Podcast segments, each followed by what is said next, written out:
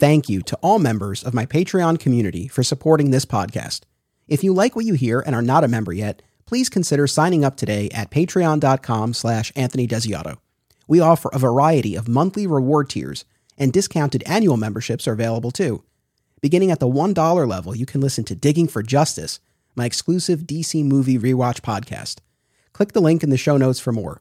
If you're looking for other ways to support the show, leaving a rating and review on Apple Podcast goes a long way and only takes a second. You're also welcome to join the conversation on social media via the links in the show notes. Last but not least, we are an affiliate of BCW Supplies, so the next time you need to restock on comic book bags, boards, boxes, and more, be sure to use promo code FSP to save 10% on your order. That's FSP for Flat Squirrel Productions. It helps support the show too. Thank you. Seven decades ago, the first television adaptation of Superman arrived.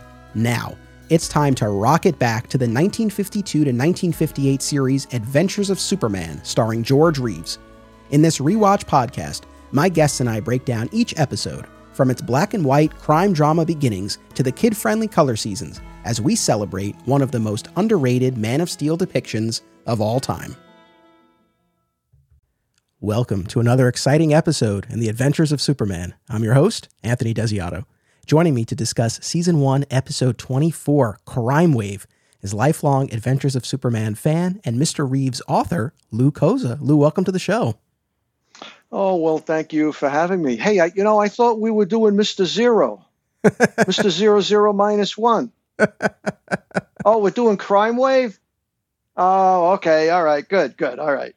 Crime Wave. Here okay. we are. We're at the end. We've made it to the end of season one. Now, in two weeks, we are going to cover Superman and the Mole Men, which of course was later re edited into season one, episodes 25 and 26. But mm-hmm.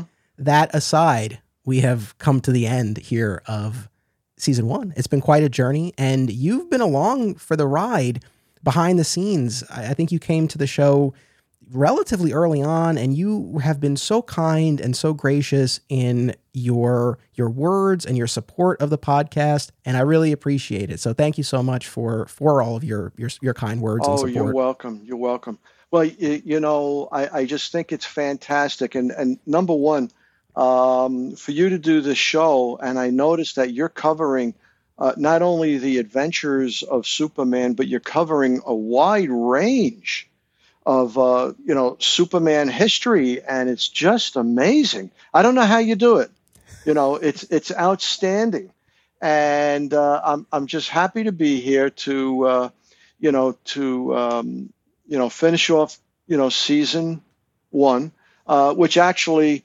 Uh, isn't totally finished because, like you say, you got Superman and the Mole Men, which really becomes um, the unknown people, mm-hmm. you know, for television so this is uh, very exciting, and you know, for a younger generation like yourself to show some interest in, um, you know, the, the, baby boomer version of of Superman, George Reeves, is uh, says a lot for you, and it's outstanding, and I greatly appreciate, you know, the attention that you're giving it, and and you've gone through, you know, all of these great episodes, and to get to you know, 100, you know, the 104, and maybe even Stamp Day. I don't know if you know about Stamp Day. It's on the list. We'll do that one too. Okay. Yeah.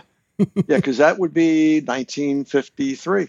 We'll hit that. We'll hit George's appearance on I Love Lucy. We will we'll, uh, oh, yeah. be as thorough as we can be. But no, I appreciate yeah. that. I yes, my my dance card has been full podcast wise. So my my main uh, other Superman show is Digging for Kryptonite, and that's where we're covering the character right. across time and media.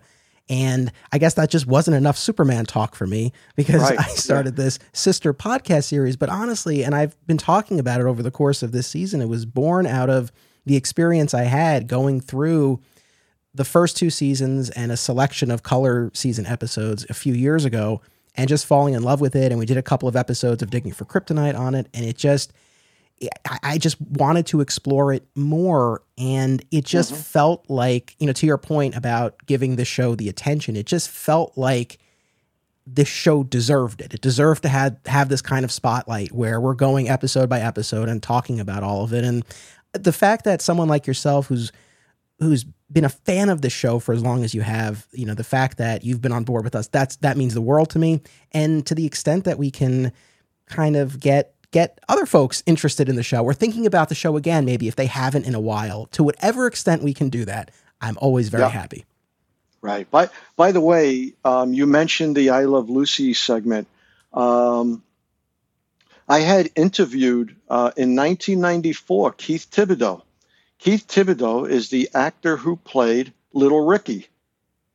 Okay, so if you could get Keith Thibodeaux for that episode when you when you uh, do that, that would be outstanding. I, if you're interested, you let me know. I'll hopefully I still have his email because it's been since 2003 since I've communicated with him. Um, so I could try to get a hold of him for you. I will very likely take you up on that. So I thank thank you very much for that offer. Uh, so I want to I want to hear about your experience real quick. Let me set up this episode that we're going to talk about. So again, this is okay. Crime Wave, season one, episode twenty four. And uh, February 27, 1953, written by Ben Peter Freeman, directed by Tommy Carr. A brief synopsis here. The first citizen of Metropolis, Superman, wages a one man campaign to stop a raging crime wave and apprehend the mysterious number one man. Famously, this episode makes extensive use of stock footage and clips from previous episodes in what I thought was a rather clever way, and, and we'll unpack all of that. But before we get specific with this episode, I really have been very look very much looking forward to just hearing more about your perspective on Adventures of Superman. Now, I've had a range of guests on the show in terms of age and when they came to the show, when they watched it, all of that. I've had some folks who grew up watching reruns in the 60s and 70s. Is my math right? Were you watching these as they originally aired in the 50s or were you watching in subsequent decades? Uh, subsequent. Okay, I was born in 1956. And the earliest memory that I have is it was probably 1961, I would guess. Okay. Um, it was being aired on uh, WPIX, which is uh, Channel 11 in the uh, New York um, tri state area. Uh, and uh, I remember, you know, I, I, you know, when in 1961, okay, I couldn't read, okay, because I was too young. And when I saw the end of this show, whatever show it was that I watched, um, you know, I couldn't read the names. So I had asked my father, uh, who who was he? Okay, who was Superman? And he said, um, it was that's George Reeves, but oh, he he died uh, a couple of years ago. Okay, and I didn't really know what died meant. Okay, um, it wasn't until maybe a couple of years later that uh, our dog, we had an Irish setter, and the Irish setter had passed away, and that's when I r- realized what you know death meant. And uh, so I was hooked. I was hooked immediately. Okay, and um, so it was the early '60s, and you know, I just knew when to be in the house. I mean, I really wasn't one of those kids that, you know, I mean, I did play outside, but, you know, there was no ringing of the bell and, you know, you run to the door and you, you know, you get in front of the TV. I just knew, you know, uh, roughly what time it was on. And I made sure I was in the house. And, uh, you know, having older brothers and an older sister who had other TV interests, um, you know, it was kind of tough to get, you know, control of the TV, but uh, uh, I was so um, wanting to see it that I'm sure my parents, uh, you know, made sure that I got my, you know, my half hour. Okay. And it was just exciting. You know, it was, uh, you know, George Reeves, you know, I always knew that it was an actor. Okay. Even though I didn't know what actor, the word actor was, never even heard of it, but I knew that he wasn't really Superman. Okay, um, I didn't look up to him as a father figure. I know many people do, um, and the reason is because I had a great dad. My my dad was, you know, you know, he was really wonderful. He was, um, you know, Ward Cleaver.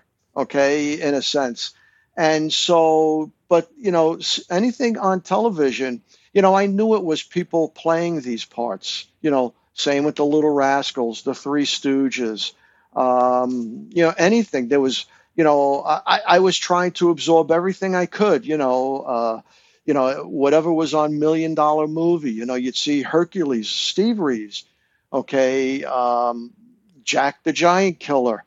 Um, there was just so many things on television. You had like this, you know, even though it was like early you know, I mean, television was roughly, you know, 10, 12 years old, but there was so much on, you know, and I was just really, you know, glued to it. And uh, um, I, I watched everything I could, you know, um, you know, Mr. Ed, Walt Disney, um, you know, Leave It to Beaver, of course, Dennis the Menace, Donna Reed, McHale's Navy. It just, you, you just, it was just an explosion of programs, and I'm I'm sure that it it, it affected my school grades because uh, you know they weren't really that great. So, um, but but but watching you know the television show, George Reeves just he just the way he was, okay, the way he came across on screen. Um, you see, back then, you know, we were getting a dose of not only, you know, they weren't all in order Okay.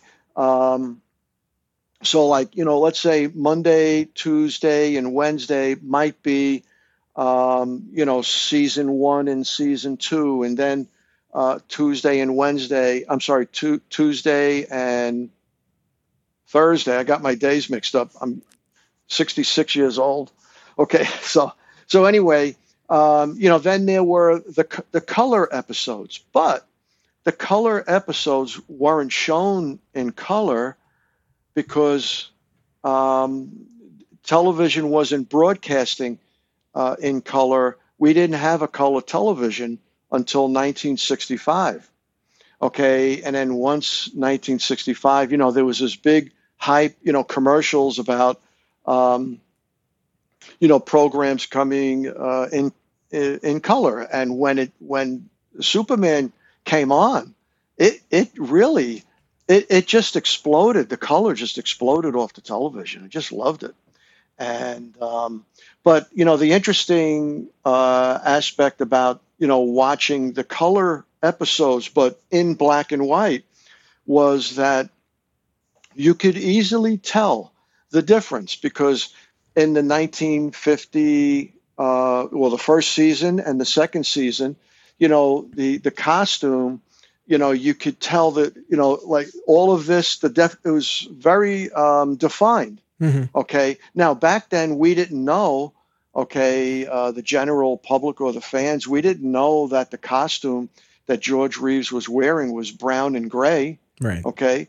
Um, so that now when you're watching the color episodes okay the blue and the gray okay, when you watch it in black and white, tend to almost be uh, slightly variations of, of, of difference of, of gray. And so, so you could tell, you know, exactly pretty much which ones were which. And, and also, you know, in 1953, George was really at his leanest best. Okay. And then as he started getting into the color years, he, you know, tended to uh, gain a little uh, weight. You know, he wasn't as chiseled as um, uh, Robert Mitchum once described him. Okay, in his book, as uh, you know, George Reeves had a very chiseled look. Very true. And even for this episode that we're going to talk about, I watched it with commentary on the DVD last night by Chuck mm-hmm. Chuck Harter. And yes. I would say the dominant theme of his commentary because he, it came up multiple times. It was just how great George looked. He, throughout yeah. the episode, he's like, "Man, George looks great," and he does. And and especially watching yeah. this first season, it's just it's it's amazing.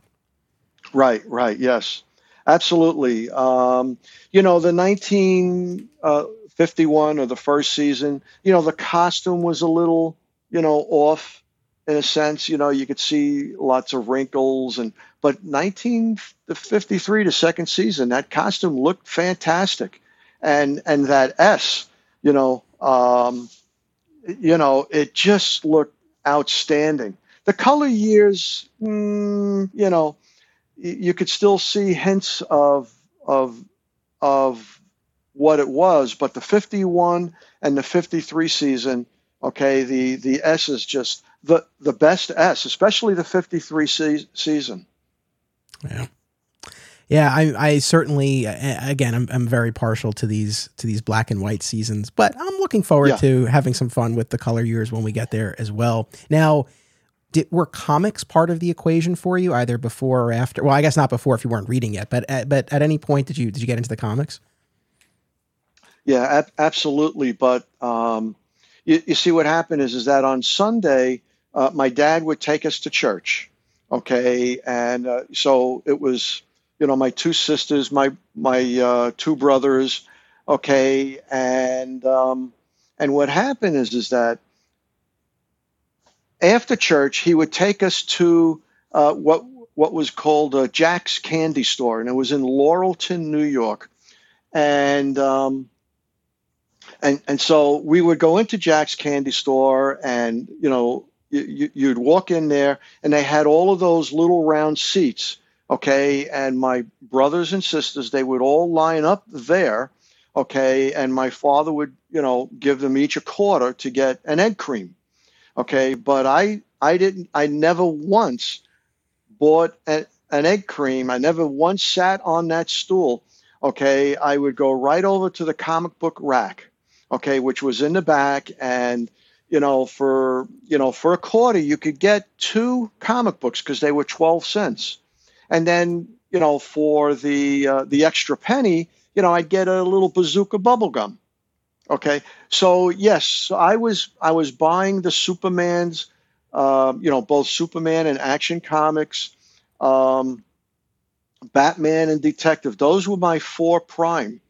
And then uh, you know and then if you know once in a while there would be that annual which was a quarter right? And I was like, oh my God, it quarter. and I was going to take up, I can't buy two, I got to buy only one. Uh, sometimes I'd buy The Flash, um, and then sometimes there were other comics I would, you know, buy like Dr. Solar or um, what was it, uh, Torax, son of Tarzan, and uh, Brothers of the Spear. So, yeah, absolutely. Now, when it came to uh, the actual reading of the comic books. You know, very early on, again, I couldn't read, so I I was looking at the pictures, at the drawings, okay, and I marveled at. I didn't know who the artists were, but but Curt Swan just really, um, you know, he was fantastic, and um, you know there were others like Al Plastino, um, but uh, you know they they were just uh, I so to be honest with you, I don't know which came first, if it was the comic books or the television show. I don't remember. Okay. But all I know is I, I knew the differences between the two, right? You know, they're, I mean, you, you don't have Super Horse, you don't have Super Cat, you don't have uh, Mr. Mplexo, whatever his name is, okay, and all of that kind of stuff. And thank goodness. Also, um, what was drastically uh, missing from the television show was Lex Luthor. Okay, that was one of the things that I wanted to ask you about. There, there were a few yeah. things that you know I, have been kicking around as as I'm thinking about the show. Mostly things that that they didn't do or that they didn't explore, and I wanted to just pick your brain. Lex, I think is is the one that's the obvious. It's because especially since Lex had been brought to life before in the Kirk Alyn movie serial, right? So there had been a precedent right. for this character on screen. And also, unlike Mxyzptlk or these other larger than life characters, I can never say it. Easily able to realize on a on a television budget, right? So I was always curious why. Uh, I mean, and I'm curious. Do you have any take on on why, or maybe insight from talking to people involved, why why they never? Yeah, it's there? mostly insight from other people. Uh, sometimes, you know, when you're on the discussion boards, um, you know, people had their theories, and it, and it comes down to the budget. Okay. Um, but, you know, there are times when there are gadgets that, you know, like Lex Luthor has gadgets, right? But they did have them. And so, you know, uh, I mean, there was a ray gun that Herb Vigran, you know, shot. You know, there's the uh, the the plutonium uh, making um, contraption that Professor Pepperwinkle has. There's you know, um, in the Magic Secret, you know, there's you know, there's a, there's another professor that you know they trap Superman down in a um, uh, a, a, a, hole, okay, and then shoot like these kryptonite rays, and there's great effects to it. So I, I you know, I don't understand why they didn't have a Lex Luthor because he certainly could have fit, and uh, so, but but the person that most comes close to Lex Luthor is John Eldredge. That is, you know, he's in this episode, Crime Wave. Yeah. So uh, he, he he's my Lex Luthor, even though he's never called Lex Luthor. He's he's my Lex Luthor. But I think it, again, it boils down to the budget. Gotcha. For some reason. I, you know, the other thing too was obviously when we watch television today, it's so highly serialized, and I of course would not expect that level of serialization in a television show from the 50s. However, I guess that's one of the other things I think about it, and maybe that's why I think about it hand in hand with Lex. Because in my in my head, I'm like, well, there, I, I could envision a world where an Adventures of Superman Lex pops up. I don't know at the beginning, middle, and end of a season, and it's just sort of, kind of, kind of to like sort of tie things together a little bit, as opposed to all of these episodes being so standalone. I mean, again, I guess especially for the time, I understand why they wanted to make each one able to be viewed in and of itself, right, and not have to follow all the episodes. I get that, but right, uh, I don't know. I, I, guess that's that's the other thing I keep coming back to. That is abs- absolutely true. Each each episode is standalone. You know, they're like little tiny movies, and um, and, and I kind of like that. You know, um, you know, it, it's you, you you get something different, but you know, you'll notice as you watch the episodes that you'll see, um, you know, some of the same actors, okay, in you know, in like a string of two or two or three episodes, okay, and that probably has to do with, you know, the weekly, uh, the week schedule where they filmed like two or three episodes, okay, and they use those same actors, okay. Uh, if you defer to uh, Michael J. Hayde's book, um, Flights of Fantasy, you know, he explains, you know, every, you know, film, you know, all the, the sequences of when the episodes were filmed. And he, he really did a marvelous job with that book. It's on my shelf and I will be spending some more time with it. That was, that was one of the other things I wanted to ask you because, and I'm not asking you to speak for the entire fandom, but one thing I've noticed uh, over the course of doing this podcast, I feel like the, especially the veteran hardcore Adventures of Superman fans, there seems to be a high level of interest in the production, the production schedule, the behind the scenes tidbits and everything. And I feel like it's even even more so than with other genre shows. And Smallville, Absolutely. for example, is one that I've spent a lot of time thinking about and talking about it. And even there, I just feel like with Adventures of Superman, there just it's this very intense interest in that production aspect. And I'm curious if if that's anything you can speak to to, to sort of it's it's like I get it to an extent. It's not like I'm baffled by it. I, I do understand, but I'm yeah. just curious if there's any anything you could kind of speak to as far as like why you think there is that like that high level of interest in it. I I, I really you know I think people just like to really read about that. You know, there were there were two uh, mag. There was a magazine that back to back issues, and I think it was in the in the 80s. It was Cinematographer, and it's still a magazine that that continues. And uh, Jan Alan Henderson, in one issue, had explained many uh, of the production uh, special effects, and uh, and there was a follow up uh, with another writer, Paul Mandell, and they both did this, you know, this great in depth. Um, um, you know, presentation uh, uh, of all of the special effects, and and you know, people love talking about you know the directors, Tommy Carr, Lee Sholem, and uh, and, and just it, it just I, I, don't know why you know um, you, you you really don't find that much with many other television shows okay? But it's it's it is fascinating. And once once you start reading these things, it, it's it's just you know it it really brings you into those times, okay, back into the 50s, and you start to feel, you know, um, you know, the infancy of television, okay, and the threat of uh, the threat it caused towards the film industry, okay, or the theatrical films, okay, the studios, the Hollywood studios, because early on, television was, um, you know, uh, was in uh, New York City. So as they started gaining, um, I, I, guess, an audience, they started uh, reaching out to the the, the studios for uh, places to film their television shows, and it basically all went out there. So even though uh, television was a threat to the movie industry, they really worked hand in hand. Okay. And at first, you know, you had a lot of actors that were blackballed if they went into television. Okay. But you had so many actors and they were all, you know, wanting to work, waiting to work, going to casting calls, you know, and if you're, uh, if you're limited, you're going to start looking elsewhere. And so they, they looked towards television. Okay. Because to them, you know, it's work. You know, whatever you see on screen is a product. Okay. It's like an assembly line of, of putting together something so that people buy into it. And then, you know, then they then they watch the show and then they see the commercials and the commercials pay help pay for the production. And so th- there's a cycle there.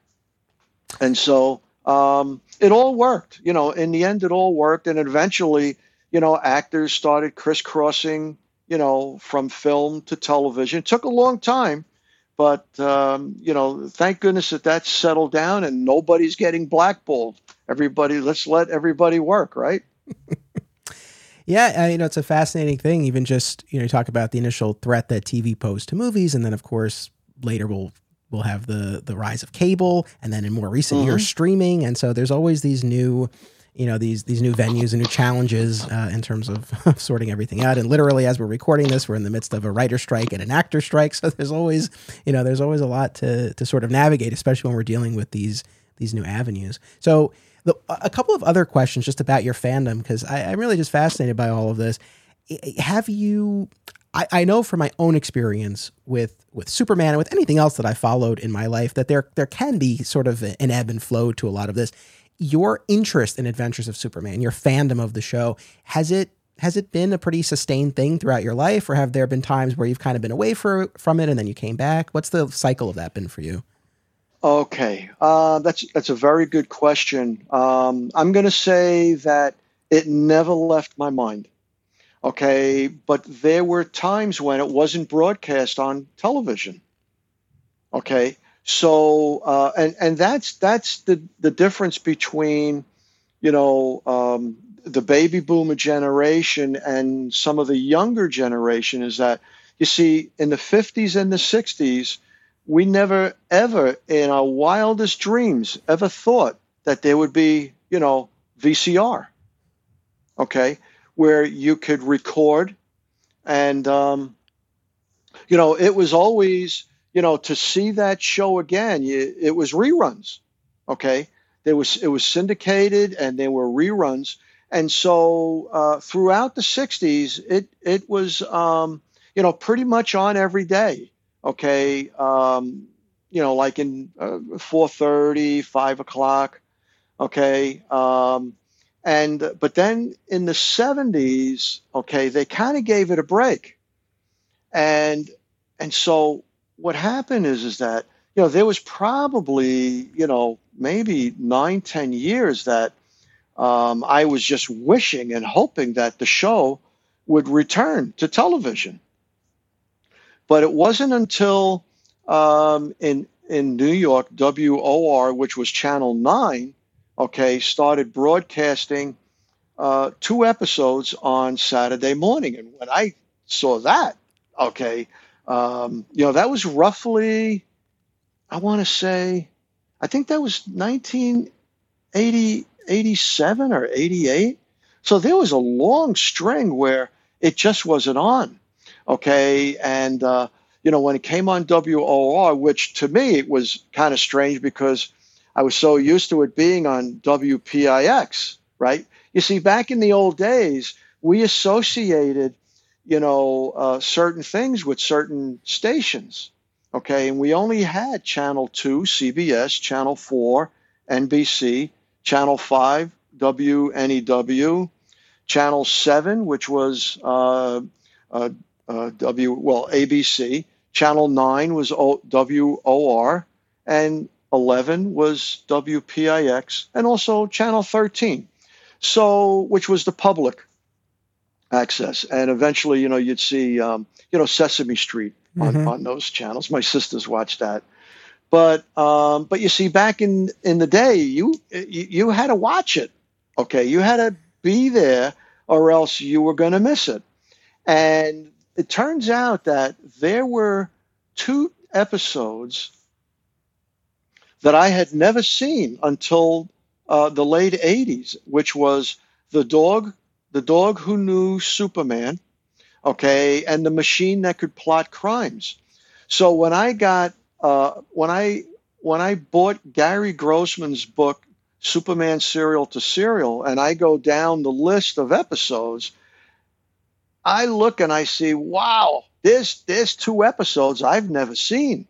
So I saw those finally because uh, WOR was showing them in order, and I and I caught it early, and so I was really looking forward to seeing those two episodes because I was going to see them from a different point of view, which was as an adult. Mm-hmm. Okay, because everything else, you know, I've I'd seen as a kid, and I've seen them, you know, dozens of times each. Okay, and uh, you know, we there was a time we could tell, you know, as the years went on, you know, in in the '60s, okay, you could tell when certain scenes were cut. You knew, hey, they they they just cut that scene of, you know, Superman moving the um, the pyramid, okay, to get the what is it, the some plant to save Lois in a, uh, a Star of Fate. Okay, now how do you how do you remove you know the probably the best scene of the episode? That's Superman's strength. But there was so many other scenes that were cut, and and we and you knew it, you know, you because you had this keen memory for it. You know, you waited for everything, and then when something was gone, you knew it. Yeah, no, I know some people started writing down what was missing. no, it's amazing. Uh, you know, uh, Rich Roney, who's been on the podcast a bunch of times this season, uh, and he's the exact same age as you. Uh, you know, he's talked about how he missed Superman on Earth when he was a kid, and he remembered a kid on the playground at school talking about Superman's origin on TV, and he was like, "What? Like, like I missed this." And yeah, yeah. and it wasn't. Now, obviously, we've had DVDs now for for quite some time, but I, I Rich hadn't bought them, and and so it wasn't until very recent, like in these past couple of years, where he finally watched Superman on Earth and yeah. you know, closed this gap in his fandom. And and it's funny. So I'm in my mid 30s. I mean, I grew up with the VCR, but at the same time, I was just talking to my wife about this very recently. Like I remember vividly the first time I saw a season of a show on DVD at the store, and I remember it was Friends. It was like the first season of Friends on on DVD, and I just remember it blew my mind because it was like, yes, there were reruns and you could tape something, but it was like, oh, all of the episodes of this season of a show are here on these discs. It was, you know, amazing, it was, amazing. Right? yes. Oh, yeah.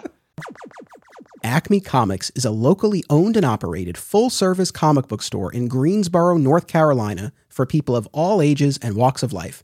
Now in its 40th year, this multiple time Eisner Award nominee features a significant contemporary and vintage back issue selection, as the Acme team uses their collective knowledge and resources to connect you with the best material. Mail order subscriptions to new releases are available, and all offerings are available anywhere via mail order. Follow Acme on social media and eBay, listen to the Acme cast on all podcast services, and visit acmecomics.com for much more. Aw Yeah Comics celebrates and promotes everything that is wonderful about comics, toys, artwork, and the joy they bring to people. Visit them in person at one of their three locations Harrison, New York, which happens to be my local comic shop, Skokie, Illinois, or Muncie, Indiana. If you have children and have been looking for a family friendly store, look no further. Join Aw Yeah for exciting events, including creator signings, how to's, and more. Visit awyeahcomics.com and follow Aw Yeah on social media for more. Their name says exactly how they feel about it. Say it with me. Oh, Yeah. Oh, well, you know, there, there was a time, uh, I'm trying to think, was it um, roughly around 2000? I think it was about 2002 or 2003. Um, we, you know, we still hadn't gotten a box set of the Adventures of Superman, and we were just, you know, you know, we we we, we couldn't wait for it. But there was a little bit of a, a hiccup. Um, you know, we we had heard things that they were having trouble finding, and this is Warner Brothers, and uh, that they were having trouble finding some real good quality uh, episodes. Okay, uh, they finally got them all, uh, with the exception of the stolen costume, which is a little is a bit substandard. Mm-hmm. Okay, um, I have a better copy of that episode. Okay, by a, a, gentleman by the name of Dave Orbach. You know, had provided that, and he actually asked me to send it to um, the people uh, it, was probably Warner Brothers. Okay, uh, there was another group uh, that was actually putting together the video, uh, the box sets, which was uh, uh, New Wave. I think the company was very nice people because I was I was there when two people I know did the um, the commentary. Okay, or or you know some of the special features, and but but in any case, uh, you know, we waited and waited for those box sets. But up until then, it was all just, you know, kind of bootleg. Okay. And, and some of the quality was good and some of it was not so good. Um, you know, you had people that were able to transfer uh, film, you know, from, you know, let's say 16 millimeter films, which was the 16 millimeters are, is, what was used to distribute to the uh, the television stations across the country, and and in a way those kind of look pretty good. You know, there's a little bit of grain to them, a slight grain, and kind of when you watch them, it kind of takes you back to you know 1961 a little bit. You know, but you know with uh, with the box sets, you know they use the 35 millimeter prints uh, which uh, is is very clear. I don't know if you can bump those up and make them Blu-ray, but um, I know probably a lot of people would buy them if they were put out on Blu-ray. I would buy them in a heartbeat. I've bought yeah. Just speaking about old shows, and I, I reference the Honeymooners all the time, but I mean, I've bought the Honeymooners on VHS, on DVD, mm-hmm. on I have the Blu-ray. It's like you know, and and this is another one where I would I would happily I would love to have a Blu-ray set of Adventures of Superman. I'm glad I at least have the DVDs because even those, as we've talked about, you know, even those aren't readily available anymore. So right, right. Yeah. You know, uh, unfortunately, um, uh, my first disc of season one for some reason doesn't work anymore. And i remember people talking about that you know that there's some sort of uh, i don't know something wrong with that disc. So uh, i wonder how many other people are experiencing that. You know it's the very it's the it's the first disc of um, of the first box set. Oh that's too but bad. in any case um, you know but finally getting them all you know in a nice package they're not all um, you know there are some cuts here and there but it's not too bad and i think they really did a great job. Um, what is missing that a lot of people love is when the you know the you're watching the episode when it's being broadcast and you know it would be time for a commercial but they, they there's a bumper that that that appears and it says, We'll return to the adventures of Superman in just a moment. Mm-hmm. And, uh, you know, those are missing from the box sets. Okay. And people, you know, that's part of the whole thing. You know, uh, you got to have those bumpers, you know. And uh, I mean, it, it's just as important as reading about the productions, you know, about all the uh, the behind the scenes, the filming, and you know, um, everybody, you know, they want everything. Okay, and uh, so Uh, but it, it, really was outstanding that the box sets, uh, you know, finally came out. Uh, they got, you know, Jack Larson and Noel Neill. Uh, they they kind of held out a little bit because, you know, they felt that if they were going to um, be part of it, that they they wanted to get paid, you know, for their time. And eventually, they, you know, they they um, they caved in and they, and they uh, and they did it. And we're just you know grateful you know for that. Now I'll say this that Noel and Jack were just two of really the wonderful people in in this whole interest. Uh, the way you see them on television, uh, they are that's them. You know they are uh, as wonderful as you see them on television. Oh, that's wonderful to hear. That really yeah. is. Uh, I'm sure I'll have a, at least a couple more questions for you about your fandom, but let's get into Crime Wave here. So, yeah, like I said, this makes extensive use of stock footage and, and clips from previous episodes. And this was within the final batch of season one episodes produced, correct? Speaking about the production schedule, I did look yes, this up. Yeah. Yes. and what was interesting to me was, like I said at the top, I thought that they did this in a really clever way because you don't really get these anymore on shows, and seasons are so short and people can watch them on demand at any time. But when I was growing up, shows that I watched, like Friends, or even later on, like The Office and Scrubs, at least once, not at least, typically once a season in the later years, you would get a clip show at some point, right? And using Friends as an example, I remember one where Ross is deciding whether or not to invite Rachel to his wedding, and he's holding the invitation, and then we see a montage of clips, moments from their relationship. Then she gets the invitation. Then we get another round of of, of clips, and so you would typically get. So I mean, I grew up watching a clip show.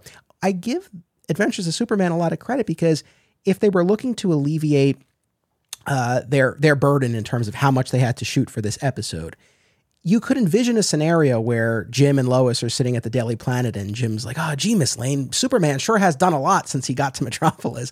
And then you kind of get that montage. But that's not what they yeah. did. They repurposed this footage and crafted the most action packed episode of Adventures of Superman. I just, I really give them so much credit because I thought that was a really ingenious way of having a quote unquote clip show, but making it something original. What was your take on this episode? I loved it.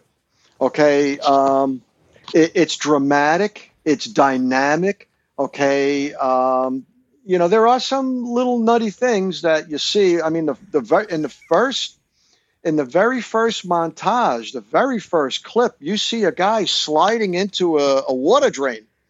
Okay, and when you see that, you're like, what?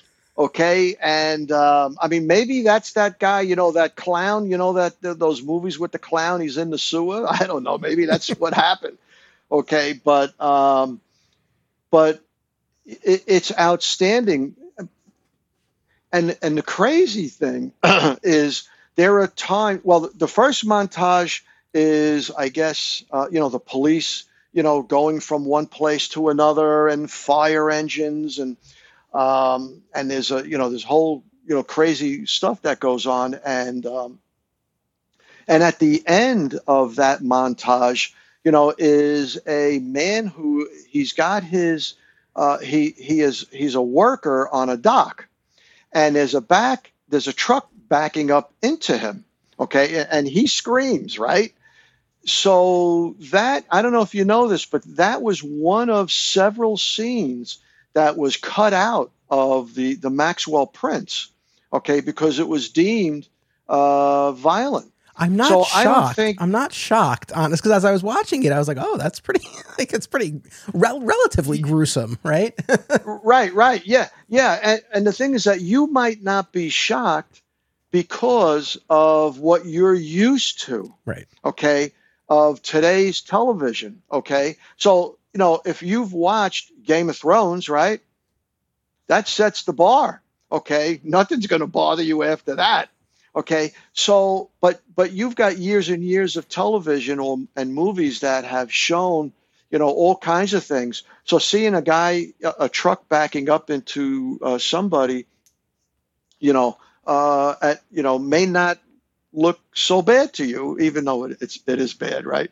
So, but, um, but the thing is, is that uh, you know, for back in the fifties, okay, as you know, there was a, a Dr. Wertham, okay, and he was worried about, um, you know, um, you know, what children were seeing in comic books and on television, okay, and so when Kellogg's got to see, you know, you know those Maxwell prints, you know, they, you know, that was a little bit too much. Okay, some of the violence in those shows.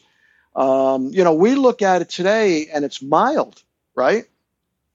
But back then, um, you know, there was, you know, the culture of juvenile delinquency, you know, Blackboard Jungle, and uh, you know, uh, and and just things that they they didn't want, you know, television, you know, especially for children, to see those things. It's one thing if you're watching The Untouchables, that's an adult show.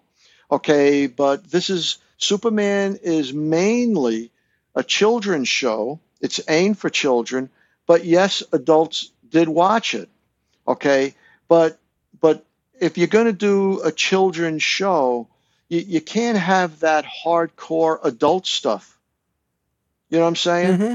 Okay, so you know, children could go, children could watch children stuff, and adults could watch children stuff, but children shouldn't be watching adult stuff.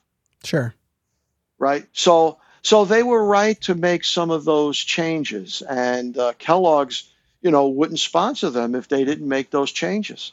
Gotcha. Well, at least we we got the, the you know the full version here on on the DVD, but uh, yeah. Oh, yeah. So you know, initially, you know, we're talking about this initial montage, and and you know, we're seeing the the story unfold through those clips and through the headlines that we're seeing that there's this crime wave yeah. rampant in Metropolis, uh, and then we have this press conference in Perry's office, and there were really there were only two things that I bumped up against in this episode. one one of them will come later. The other one is here. But before I even say that, help me out here because I was driving myself crazy is this not in my memory this was the episode where it established that perry had been the mayor of metropolis. And that's what imdb trivia says. Yet i watched this and i i i did i just miss it? Where where does this come up? Or is it not in this episode? Uh you know i don't think it's in this episode. I, I think it's said somewhere okay um i don't i don't think it's important okay to the um the legend of perry white Okay, I, I, think it was just something that was just thrown in there. Oh, okay, oh, somewhere along the way. I, am sure it He's was. He's also a scientist. you know, but th- there was a uh, an episode where he did, you know, uh, do some science work, but uh, I don't think it's really all that important to, uh, you know, to get hung up on uh, Perry White being the mayor. You it's know. fat. You know, it's. I don't disagree that it was thrown in where, wherever it was. again, my memory was that it was this episode. And again, there's that IMDb trivia. But as I was watching it, I did not come across it, so it must be somewhere else. Um, it's got to be somewhere else. And at the same time, though, it's. I mean, it's not. I'm not losing sleep over this, and it's not the only thing I think of when I think of Perry White. But I love, and I've, you know, I've mentioned it a bunch of times when we've been talking about these episodes. I just, I love this little wrinkle especially given how prominent he is in the city. And I, his position as editor of the Daily Planet is probably sufficient to account for that. I get it, but I just love this added layer of like, oh, this guy used to run the city. That's why at the end of the episode, when Superman brings the number one man, he doesn't bring him to Henderson at police headquarters. He brings him to right. office. That's right. I love it. Oh, that. Oh, yeah, absolutely. Yeah, uh, that ending is just so brilliant. Uh, you know. Yeah, um, but I wanted well, to ask you because gonna... I was driving myself crazy with this mayor of Metropolis because I'm watching like where is it? I'm going back and I'm rewatching scenes. I'm like, did I miss it? So I don't know. Well, Audience, if you know what episode it is, please let me know. Otherwise, I'll keep my my eyes and ears out oh, as we I'm make sure our way through season the, two. Uh, you know the the super the super super fans. Uh, somebody will write out. You know, write it on the uh, what is it? YouTube. Yes, though. what episode it is? I'm sure they will because they, I tell you some of these some of these people, you know, they they got you know uh, things down to a gnat's eyelash, you know, with things, and and you know there was a couple of guys, um, uh, Carl Glass and Don Holmes. You know, they were listing. Carl used to have a site, uh, Glass House Presents, and they used to list every blooper. People would write to them and and uh, give them, you know, all the little, the, you know, the little things. Uh, but I mean, you know, there's fans, you know, on like Facebook, they'll talk about, you know, paintings that are on Clark's wall, okay, and they wind up on uh, Inspector Henderson's wall, okay, or elsewhere. You know, they, they just get into, you know, those those minute details. Yes, yeah, it's it's interesting. We mentioned the Facebook groups, so I'm a member of a of a bunch of them I've posted about the podcast occasionally. I don't do it a lot because I don't want to be spammy about it, but I wanted to let them know because I figured th- these yeah. are the people. Um, and, yeah. I, and I know you've shared it. it. too, and I, I appreciate it. I mean, I've seen these groups with thousands of members. We don't have thousands of listeners here. So, I, you know, it, it's always curious to me. Like, I wonder, and even when I have posted, I think when I've posted about an episode that I've done, you know, I think you've commented on them, uh, you know, and, and, you've actually listened to the episode. And one of our other regular audience members, Mike Thomas, he's another one who, who does that. I've noticed though, normally if I do post in one of these groups about one of the episodes, what I'll get in response, people just quote, like people will post quotes from the Adventures of Superman episode. It's it's almost never like, oh, well, you know, I listened to the podcast, right, or anything like that. Uh, and it, it's just interesting to me because I would love to continue to grow this audience here. And so I wonder if a podcast is what other Adventures of Superman fans are looking for or not, or if this this particular one is, is not the one that they're looking for. I you know I, I don't know, but we're here, and I hope more people will will continue yeah, well, to join us. if there are other pods, you know, w- which there are, because um, you know I was in one uh, a few months ago, but but this here, you know, you've got it dedicated you know, to the adventures of Superman. Okay. The other one I, I was on was was dedicated to, um, if I remember right, more of the Saturday, um, I think it was the 80s or the 90s Superboy television yeah, show. Uh, shout out to our right? buddies at uh, Superman Beyond. They've renamed their YouTube yeah, channel. Yeah. But uh, Tom Tom was uh, on Tom was on here. We did um we did uh, Night of Terror uh, on on the show. Yeah. yeah. See, they had me on uh, because of the episode Paranoia with Jack Larson and uh, Noel Neill. So, but this is fantastic. You know, uh, keep at it because I'm sure that, you know, uh, it, it, will grow. It'll grow.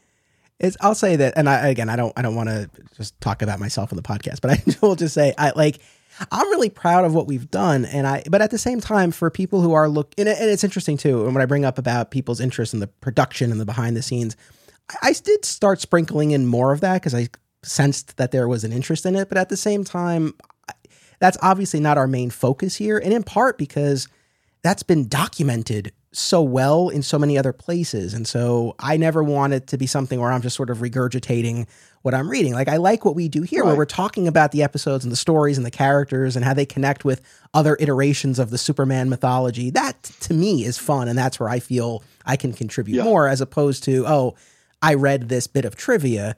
Uh, you know, right. I, I'll do it here and there, but I don't. That's not the the thrust of it for me. But for folks who are looking for more of that, you know, I, I, I, I get it.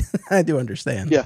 Well, you know, they, they, they like to, for some reason, you know, repeat discussing about the wires breaking and George fell, you know, eight to 12 feet and dusted himself off and, you know, said, you know, Peter Pan flies by wires, but not my Superman.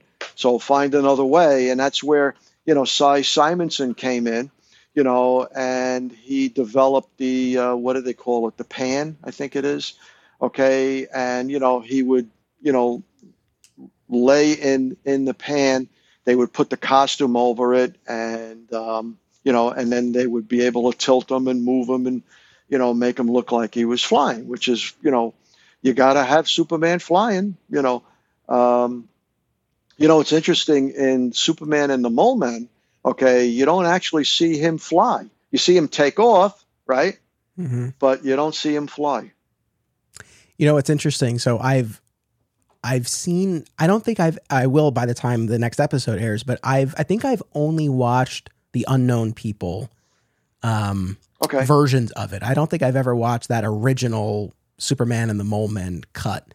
Uh, my understanding is they're not they're not vastly different, right? I don't want to get too far afield here, but uh. there, there's um, uh, several minutes difference. Okay. Okay, not a lot, maybe three or four minutes. Um, there's uh, it, it's definitely worth watching. You know, if you can watch both. Okay. Um, what people like about the unknown people is you know the narration mm. okay uh, where you're going you know where it's closing out you know the ending of one show and then you know kind of gives you a, a, little recap you know when you get into the second episode.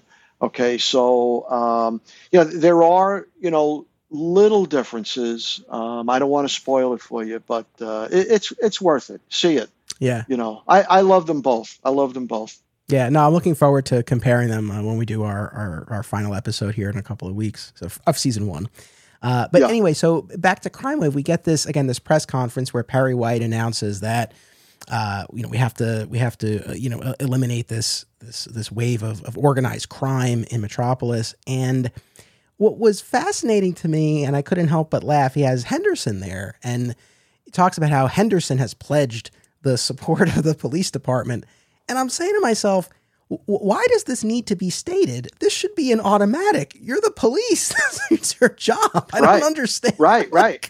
and you notice it's Perry White is the only one who says anything. Yes. yeah, and he introduces Walter Canby, who's the head of this this new uh, who doesn't say anything citizens committee, right? Who doesn't say anything, and of course we'll learn more about citizens him. committee for a clean government. Yes. right. Yeah. Uh, but the Henderson thing was just funny, and Henderson he just looks so pleased with himself as Perry is making this announcement, and it's just like. Yeah. Buddy, this city's falling apart on your watch here, and it, it would, and, and I don't, I don't mean to, to, you know, to, to poke too much fun, but it, it would be like if Perry said, and the Daily Planet is going to cover this in the news every day. It's like you should, it's, it's the news. Uh, but then, yeah, yeah I don't well, know there's uh, there's a lot more logic these days. Okay, I'm just going to defer it back to hey, it was a small screen back in the old days, little tiny screen. Yeah, no, it's it's uh, it, it's all good. I uh, you know, and then of course we get you know Perry introduces the first citizen of Metropolis, Superman, and Superman marches in, and uh, you know that's a, you know that's a cool moment. Again, you can make the similar thing. Like, why does Superman need to announce he's doing this? It's like it, you would assume he would be right. anyway, but it's just go know, out and do it. Just do it. yeah. Um, but anyway, that you know, at least uh, that's our you know we get that that original uh, scene there setting right. this up here, and, uh, and and then we're off, and we have again a lot you know more of these montages where you see Superman waging his one man war against crime in the city and just taking out you know all of these all of these goons and you see all of this you know at various points in this episode especially throughout the first half um, you know all of these clips of these fights that we've seen in in other yeah. episodes. Uh, which, yes, yeah. after watching 23 episodes, you're watching this like, oh, okay, that's from that episode, that's from that episode, but it still works. I feel like, and in a vacuum, it it really works. Yeah. How how about when you know he'll be standing there with a crook, right? And then just for like a couple of seconds, they're looking at each other, and then Superman holds off and slugs him. Yep. It's true. You know, and uh, you know, and you know, Kirk Alyn always said, if you ever read anything uh, with Kirk Alyn, you know, who was the Superman from the the serials, right? You know, he always thought, you know, he felt that George Reeves as Superman, you know, uh, he, you know, with his strength, he would not, he would hit, knock their heads off if he, if there really was a Superman, right? And he hit them that hard, he'd hit, take their head off, you know. But then later on, you know, George just uh, you know deferred to a uh, a karate chop. You know, he, would hit him in you know the neck. Yeah, I know. It's it's one of those things. It's like, sh- of course, if we think about Superman's power level, even even a more modestly powered Golden Age version of the character, still, if you were, yes. you're hitting someone at that yeah. close range I, with I, that force. Yeah. Yes, but I'll say I love that you know that this Superman isn't almighty. You know, um, you know, it, it's great that other Superman, you know, that they can do that with others. Okay, you know, Christopher Reeve, you know, turning the planet, you know, backwards and all, all, all the stuff that they do, I think is is fantastic. But I like George. Uh, you know, I don't. He's kind of like a mild mannered Superman, right? He's a mild mannered reporter he's a mild strength compared to the others. and I and I like that so much more because um, you know, like what what's the scene, uh, the episode, uh, the Mind Machine, where he gets underneath the plane, okay, and he's struggling to get that plane that has uh, Steve Carr Hadley, you know, in it. He's struggling to get it back on course. So you, as a watcher, you're on the edge of your seat. Is he going to do it? Right? You you know he's going to do it because he's Superman, but he doesn't do it with just a you know uh, with just a little hand gesture. Okay, he's struggling to get that plane back on course, and that's that's what I think separates you know the greatness of of the television show, you know, compared to the others because it, it, it other things just come a little bit too easy for Superman. I hear you. It's interesting because I mean I grew up with a ver- with a much stronger version of Superman uh, in various forms of media, but I really uh, there's really something to be said for exactly what you just described in Adventures of Superman, in the Fleischer animated shorts, even even with something I did grow up with, Superman the animated series. He was not all powerful yeah. in that show too. You saw him sweat and struggle as he was doing those things, and I again, I think there's a lot to be said for that. There's something that is very visceral and I think pulls you in when you see the character, you know, sweating a little bit. And yeah, though I don't, I don't agree with this this criticism that you hear a lot about Superman. Uh, you know, it's just too hard to come up with challenges for him. Like there there are ways to do it, but I, I think this is one way I think to combat that, right? Where you can bring the powers down a little bit and then he's mixing Absolutely. it up at you know at, at, at you know kind of a little bit of a lower level and i think you can you know you, it sort of widens the field kind of of who and what you can throw up against him so right. I, I love yes. it i mean i there i've been saying it in all these episodes the fisticuffs that he engages in i love i mean i love it logic aside it's like yeah what shape would these well it's funny too because when he brings the number one man into perry's office at the very end you know guy's pretty, pretty roughed up there. like oh yeah, he, yeah, yeah. Well, the, uh, also there's there's the scenes where, um, I mean, there's not a lot of you don't see any manhandling, right? But there's the scene where Big Ed Bullock and uh, Nick Marone, you know, they're being interrogated by um, Inspector Henderson and also Superman. Superman puts his hand on his shoulder. I thought maybe he might, you know, give him one of the you know, crush his shoulder, you know, speak. Who's the number one? Who's the number one crime boss? But uh, you know, it's funny about that scene is that um, the narrator says that uh, they have nothing to hold these guys on. Yeah, I don't know if you caught I that. I did. Yep. Yeah, they, you know, they don't have anything to hold on them. So you know, but what they're trying to do is get to them. Who's the number one crime boss in Metropolis? okay and i was like I, I couldn't believe when i heard that you know they have nothing on them so how could how could they keep them there no right so i know that jumped out too it's like okay yeah and this number one boss the audience uh, sees these these meetings between the number one man and his underlings the, the guys that you just mentioned uh, and the first couple of instances, his face is obscured. You know, the first time he's getting a massage and his head is down, right. and then you just see the back of his head. And then at another point, he's still enjoying his day of beauty and he's got a towel over his face. right, right, yes. Uh, and I know later on we have the scene where they're watching the the the video footage, and we'll get into that. And uh, you know, the, the room is dark as is discussed in the commentary track for this episode on the DVD. It's like when you watch this now on DVD on a high resolution television, of course you can you can see, but we recognize at the time yeah. on small sets in black and white, of course, right. It, you know, it, it, would still preserve the mystery. Although it's one of those things where we have one new character really was introduced in this episode. Right. Well, I tell you, when I saw it as a kid, it, I you, you, could see right away it was John Eldredge. Yeah. You know, uh, it was Canby. Yeah. You know, so it didn't fool me back back in the day.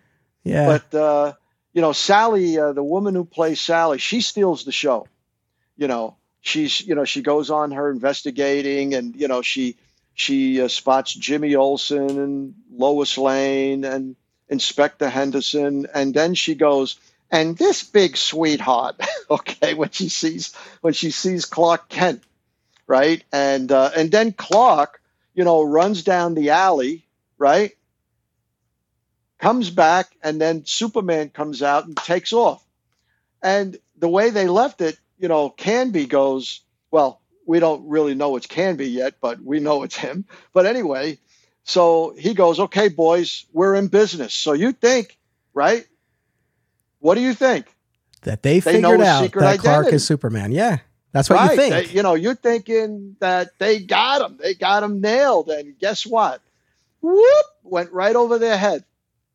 That that was I mentioned before. There were a couple of things in this episode, and that's the other thing where yeah, right. They hatch this plan where Sally's going to stake out the Daily Planet and she's going to film all of this video footage of everyone because, and we've seen this in other episodes where people have recognized a connection between Superman and the Daily Planet, right? So this this notion has come up a few times of oh, we can get to Superman through the Daily Planet, and so she's getting this video footage uh, of everybody. And again, as noted on the commentary track, it's like she didn't have a zoom, so it's like when the footage of Lois, looks like she's right in the car with her. We can we can uh, you know suspend our disbelief for that.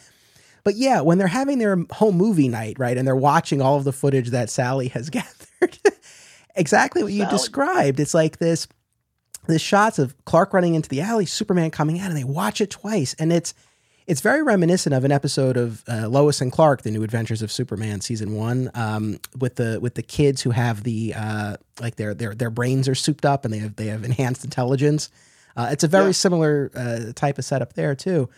Uh, but yeah, it's like, well, of course they figured out that that Clark is Superman. Yet throughout the rest of the episode, it's never art- articulated. And when right. they call the Daily Planet to talk to Clark, and Sally has the conversation with Clark to lure out Superman, there's at no point does she ever say even or even allude to we know who you are.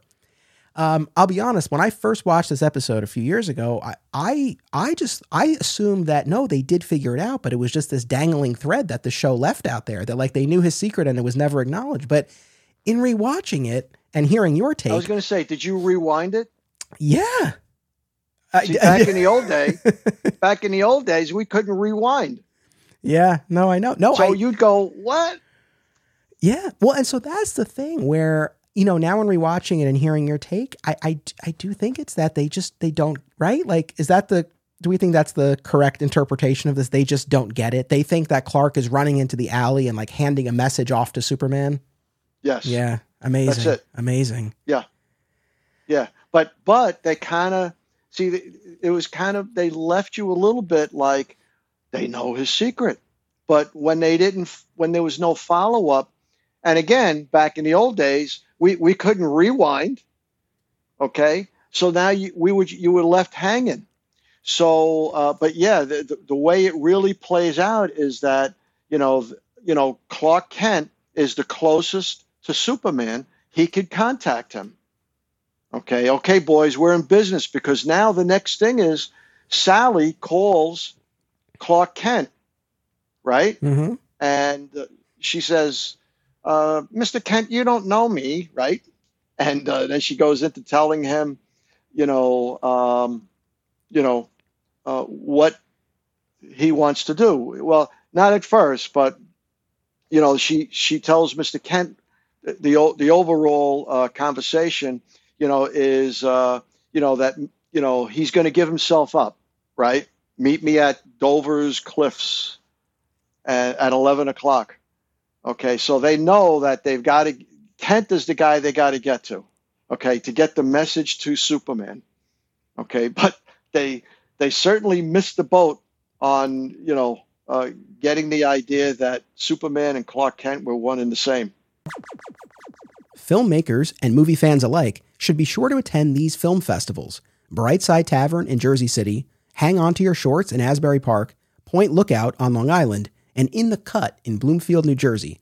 On a personal note, my short film, By Spoon, the J. Mizell story, played at these fests, so I know firsthand what fun and well run events they are.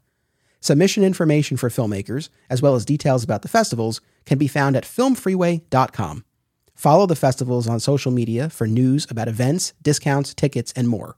Also, listen to the Hang On to Your Shorts and Cullen on Film podcasts, available via a shared universe network. Fat Moose Comics is New Jersey's best and oldest comic book store. Established in 1982 and under new ownership since 2020, Moose sells a wide selection of new and old comics from every publisher, action figures, graphic novels, posters, statues, and more. If you're looking for something and they don't have it, they can probably get it for you. They know a guy. Visit Fat Moose in Whippany, New Jersey the next time you're in the Garden State. And be sure to reach out via the Fat Moose Comics Facebook page. It's incredible, but at the same time, I I feel better about this episode now than I did before because to me, these characters being so dumb that they can't put it together, to me, that's the lesser of two evils. When the other option is that they did figure it out and the show just left that out there as this dangling thread. Right. So I Yeah, very, as, very good point. As much as it's like it's ridiculous that they're like that that would be their takeaway that he was just handing off a message, but it's like, okay, that's fine because as has been established on the show, right? If they had known his identity, they would have had a one-way trip to that mountain. to that, oh yeah, oh, cabin on the mountain yeah, they better make sure they've got their uh, their winter clothes. Get your win- yeah, get your winter clothes. Don't you dare try to climb down. Didn't work out so well oh. for the last couple. right. So and Ace then, and Connie.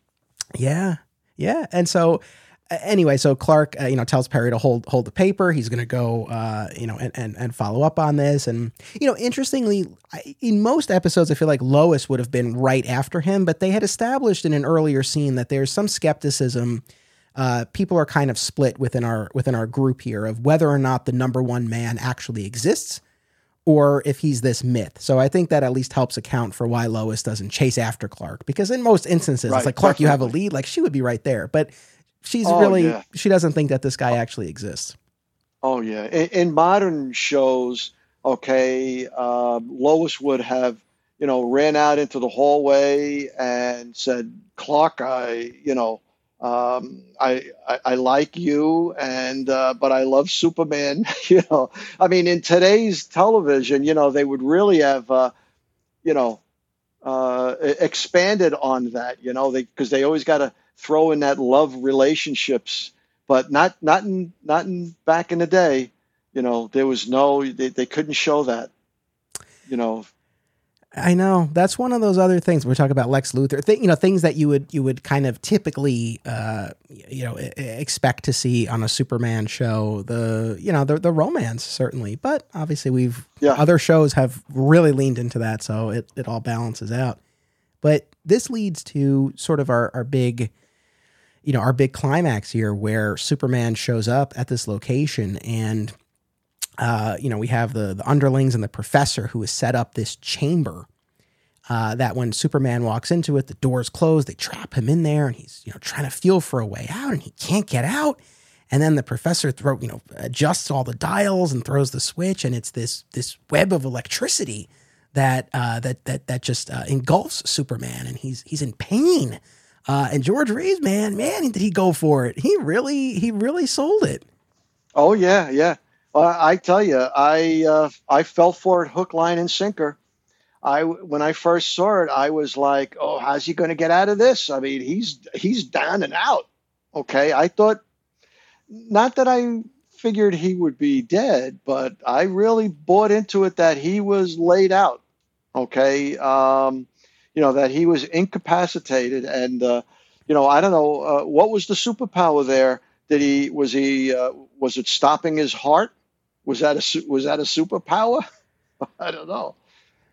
Yeah but uh, no i was curious your reaction. I thank you for sharing that because i as yeah. i was watching it i was like yeah i wonder for for a kid watching this you know in the 50s 60s so whenever you watch it but as a kid watching this and seeing Superman, and and we hadn't seen th- that something like that on the show before, no. right? And so, Mm-mm. you know, to to see him uh, apparently in such pain and being tested in a way that we haven't seen before, and yes, even though you figure, well, he's probably not dead, but you don't know how he's going to get out of it. Like, what is the twist? No. I mean, as it turns out, he's he's no. playing possum, but you don't, you know, we don't know. So it, it mm-hmm. I can imagine it would really kept you on the edge of your seat.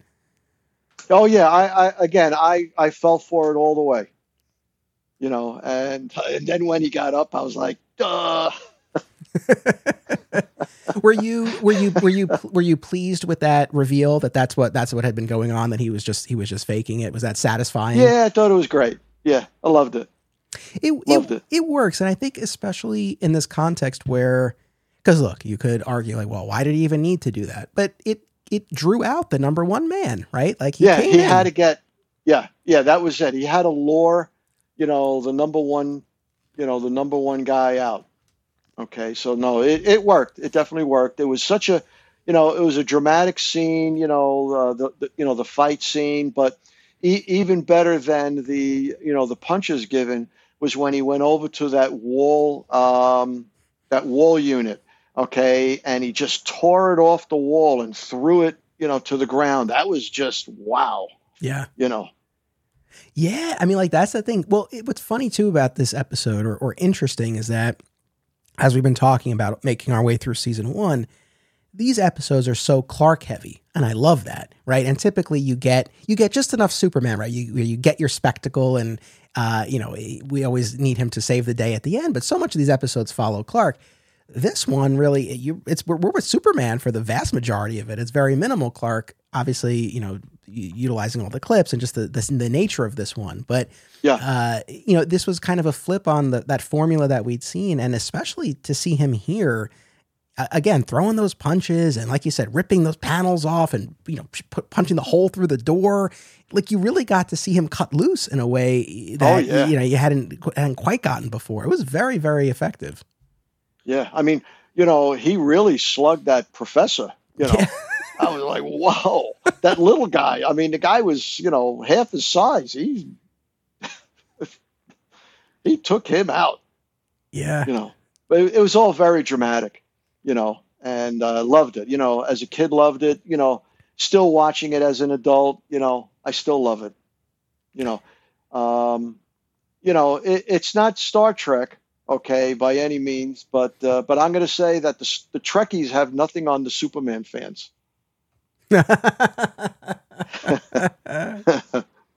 fair enough. Fair enough. Yeah and uh, and then we get that you know that final scene where he brings uh, Canby, now revealed as the number one man, to Perry's office, and uh, you, know, interesting too. We have this this other little bit where uh, you know Perry in a in a previous scene when they were waiting for Clark, he expressed faith in Clark. He's like, he's never let me down before, right? Because they're waiting and they've been holding the paper, yeah. and Clark still doesn't come back. He's like, you know, he's never let me down. And then in this final scene, Perry's you know given up, and he's like, oh, Clark. And then of course Superman shows up with with Clark Kent's you know page one story uh, yeah. and, and, shows Canby who's looking, you know, a little little worse for wear there. Oof. And I tell you, he knocked it out of the park. Yeah, you know, uh, George Reeves, he he knocked it out of the park. You know, when he came in and he delivered that, there is no more, you know, crime, Boston, Metropolis, you know, that whole thing. Boy, it was wow that was very i thought that was very well done that there's no more number one crime boss in metropolis anymore. Right. You know i've I, you know I, my mileage has varied on these buttons at the end of each of these season one episodes. They're like some the some they've really stuck the landing others have felt a little, little awkward but this this was perfect. I really thought yeah. this, this was a wonderful capper uh, to this episode. Yeah oh yeah. You know just a couple of um, tr- uh, trivial uh, things uh, more the voiceover when Perry White is waiting for Clark's right to come with the uh, uh, with the news, um, you know, Perry turns on his uh, speakerphone, right, and he says, um, "Oh, uh, the, the the person that comes over the intercom," he says. Um, Oh, let, let me just, I, I, have the note here. If you don't mind sure, me just take sure. a quick look here. Okay. Um,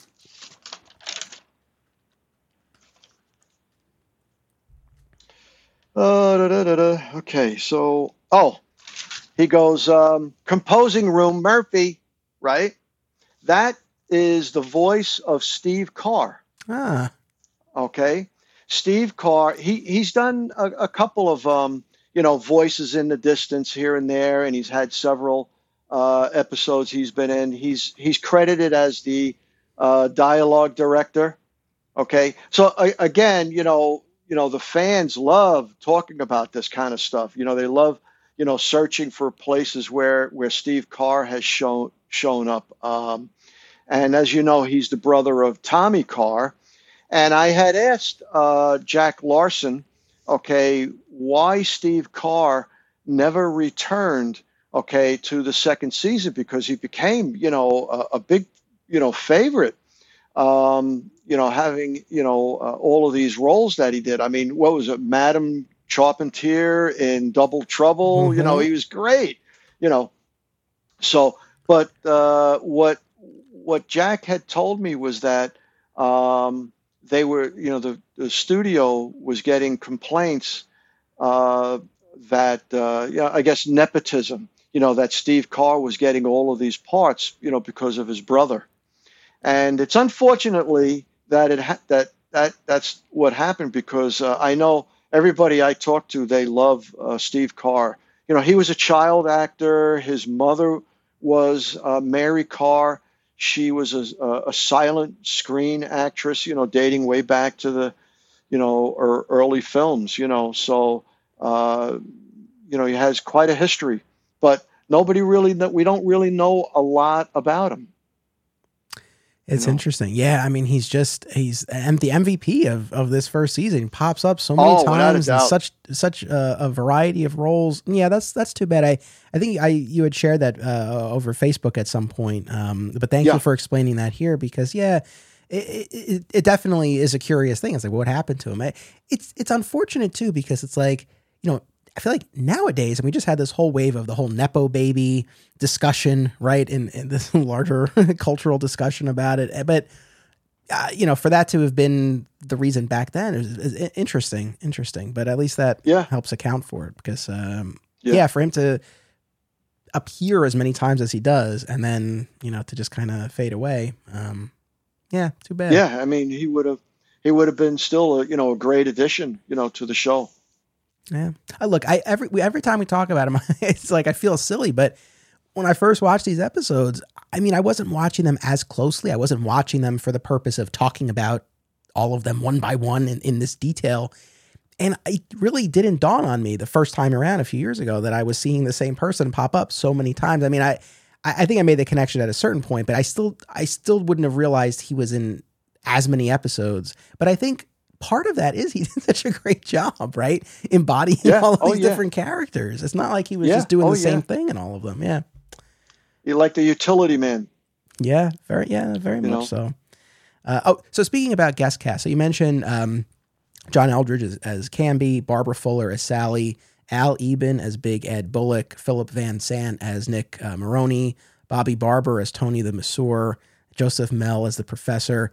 Uh, that's our guest cast for this episode. Um, is there anything, any other tidbits, any other trivia, anything of note of any of these guest stars that you wanted to mention? Yeah, yeah, sure. Uh, well, Phil Phil um, Van Zandt, he was in some uh, Three Stooges episodes. Okay, Bobby Barber was in, um, you know, uh, some Abbott and Costello movies, um, and also the Abbott and Costello television show. Um, if you've ever seen Abbott and Costello uh, meets Frankenstein, uh, you know he he's in that, but but uh, very short, you know, small scene. Um, John Eldredge, you know, he, you know, his acting career dates back to like 1934. I, I think he's, you know, if you if you look at IMDb, okay, it looks like he's in way over a hundred movies or, or and television shows. You know, he was in, you know, some, you know, Leave It to Beaver, you know, uh, I Love Lucy, but he a lot of cameo, uh, not cameo, a lot of small parts. But but there are a lot of um, uh, films that he was in, and I I wrote it down, okay, because I wanted to bring that up. Um, oh, that he was in. He he was in. Um, well, he was in Perry Mason. He was in a lot of westerns, but he was in um, the Paul Newman movie, uh, Somebody Up There uh, Likes Me, okay, where Paul Newman plays Rocky Graziano. Um, Angels in the Outfield, he played uh, a doctor. Uh, he had a great part in a movie called Backlash, very film noir uh, kind of thing. Um, so he and and and best of all, okay, he's in a movie called Always a Bride okay, and it's a movie uh, that stars George Reeves, okay, and they both play um, you know, characters that are competing for the love of uh, Rosemary Lane. Okay, and I think it's one of George Reeves's best uh, movies outside of Superman. And if you've not ever explored some of those, uh, there are some terrific movies he was in. He was in, you know, Bar 20 and Man at Large. And, and of course, you, you probably know he was in Gone with the Wind, right? Mm-hmm. Yeah. Okay. Um, he played. Um, uh, he played a great bandit in a movie called Ride Cowboy Ride, and uh, you know, so if you've ever, you know, decide to just check out some of those, you'll find that you know George George comes across on as Superman on screen. He does so well, okay, and it's because of all the work that he's done before that. Okay, uh, that that's you know he shines on Superman, but his his great some other great stuff are the, are the early things. He's he was a Shakespearean actor, you know, got his training at the uh, Pasadena Playhouse, okay, and um, you know, which is not to say that Superman was beneath him. It, it gave him great fame, but um, you know, there's more to George Reeves than Superman. Yeah, that's some, I would be I would be interested in exploring more of his filmography, and maybe we'll even do special episodes of this podcast or, or something on it. Because um, yeah, yeah, I, sure. I mean, I love I love his performance as, as Superman so much, and and yeah, I would be curious. Again, it, George Reeves in and of himself fascinating, right? There's a lot. He's there's a, gr- a lot. Great there. actor. Yeah. Uh, so no, I will. I will definitely. I will definitely make note of that. Uh, so Oh, yeah, yeah, no, go ahead. If I could, Yeah. if I could, I, I do have one other very trivial thing. Okay, now when the opening credits appear, right, more powerful than a locomotive, and finally you get to look up in the sky, it's a bird. That's George Reeves. Wait, is it really? Listen, listen to it very closely, and you'll hear his voice. Okay. Now, the other thing is, and I, I can't prove this, but I think it's it's I think that's his hand when let me just fix this here. You know, shooting the gun, Yeah. right? I believe that's George Reeves's hand, but I can't be sh- 100% sure. Hmm. But definitely look up in the sky. That's George Reeves. Oh, interesting. All right. Yeah. I'll, I'll listen more closely next time. Very cool. Because it's not. It's uh. wh- What does it's Stephen Carr says it has one of those lines in there, right? In that opening. Uh, yes. Well, I no. He doesn't actually have the line. He's just He one. po- has the moment where he points, gotcha. like there's the crowd, Yep. and then the person pointing is Steve Carr. Okay. All right. Or I'll go So- back and, and, and listen again. Uh, that's great. Yeah. So, So George chipped in on that Yeah. opening. all hands on deck. yeah. Uh, so you know the last thing we do typically is we give our rating uh, on a scale of one to five fedoras, uh, how much we enjoyed the episode that we discussed. So uh, on a scale of one to five fedoras, how many would you give Crime Wave? Well, I'm totally biased. Okay. okay. Five being the best. Yes. I could never let George down. Aw, Five. I'll give it a 10. aw. That's great. That's great. Yeah, I loved I loved the episode, and I'm very glad that you um, you know asked me to do this one. And I'm going to mention why because when I was going for my master's degree, okay, um, I had to do a lot of uh, presentations, okay, and uh, you know the scene where uh, Superman is at the podium, Mm-hmm. Okay. Well, I printed that out as a, a screenshot. I printed it on my uh, HP com- uh, computer um, or printer, I should say. And what I did was I took that, you know, eight by 10 piece of paper with that image and I put it in the sleeve of one of my uh, binders. Okay.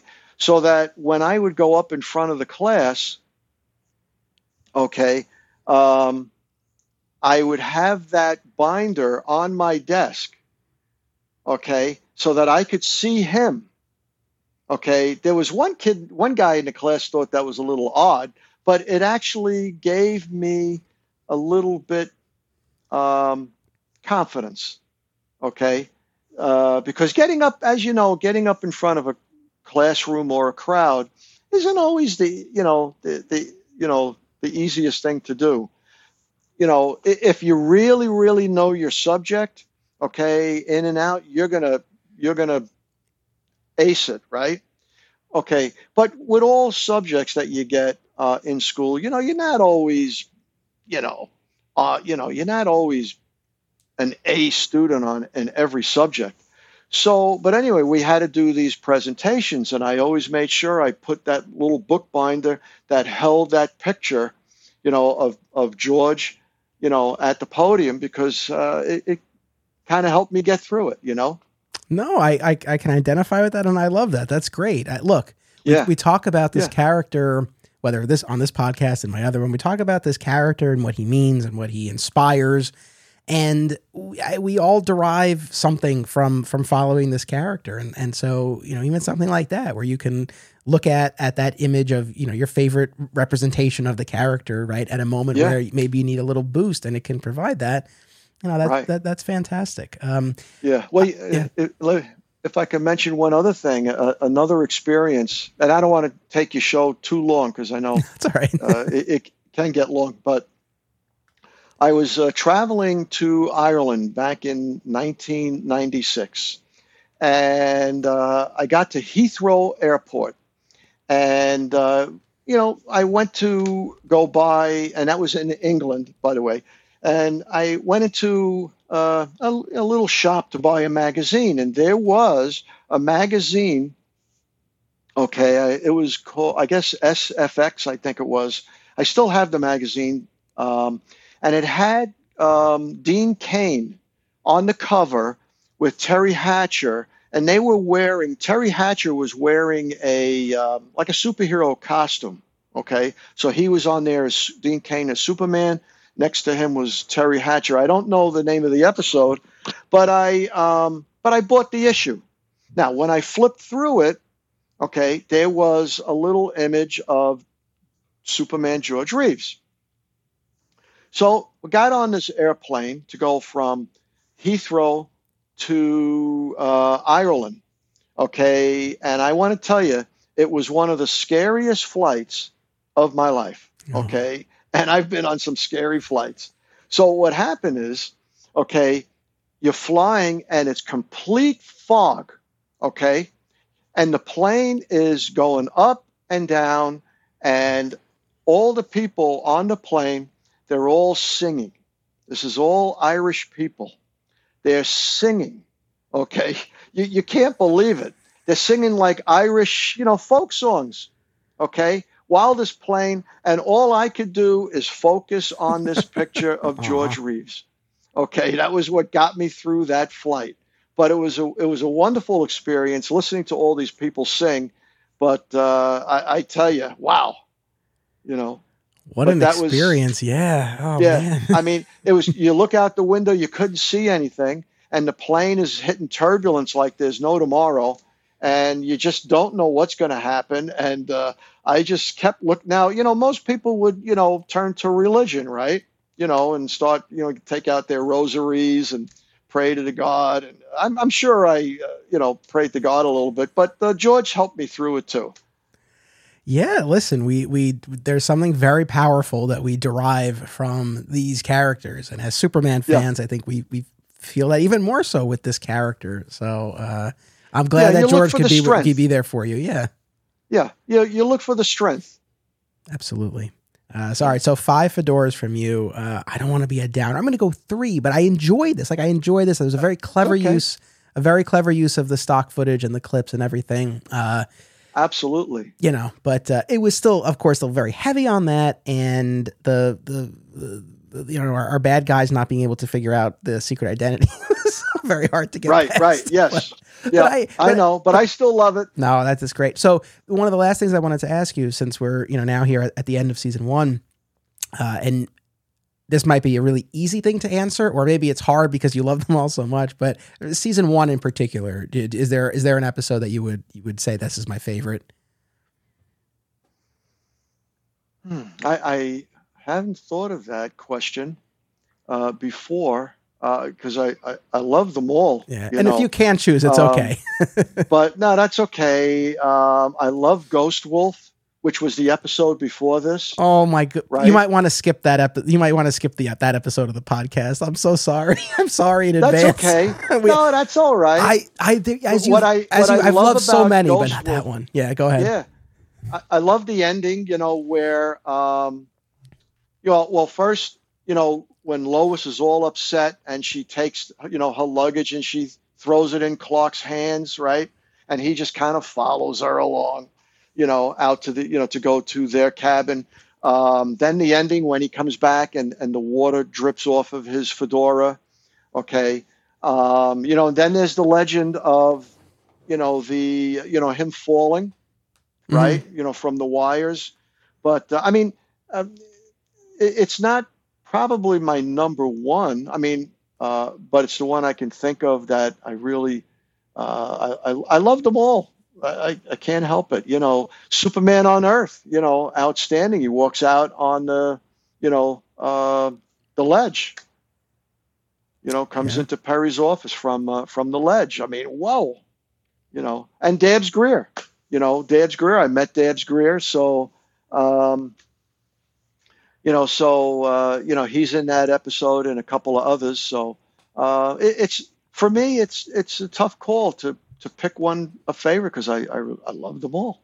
No, I, I love to hear that. Uh, so yeah, by the time this episode comes out, people will have heard our Ghost Wolf discussion. Yeah, I was not so hot on that one though. There were things that I liked in it, and we talked about that. But yeah, uh, for me, especially coming off of what I felt was like a really strong run of episodes before it, it just kind of was a little bit of a, of a letdown after the, the, the ones before, like Czar of the Underworld, which I was a huge fan of. But uh, in any event, one this is such a maybe a minor silly question, but one thing while you're here, let me ask you this: one thing I've noticed, Clark Clark is only ever wearing, except in Superman on Earth when you see him on the farm before he before he leaves.